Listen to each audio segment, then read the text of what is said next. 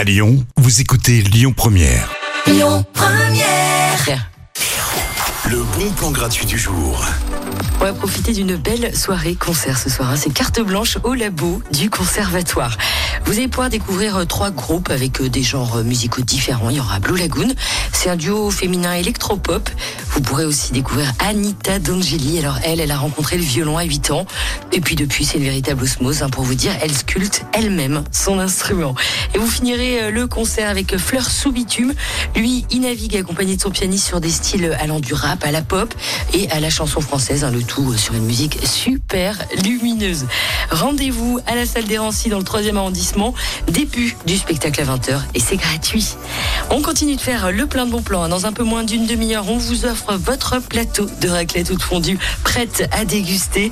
Juste avant, la musique revient et on fait le plein de bonnes vibes avec Claudio Capéo. Écoutez votre radio Lyon Première en direct sur l'application Lyon Première, lyonpremière.fr et bien sûr à Lyon sur 90.2 FM et en DAB+.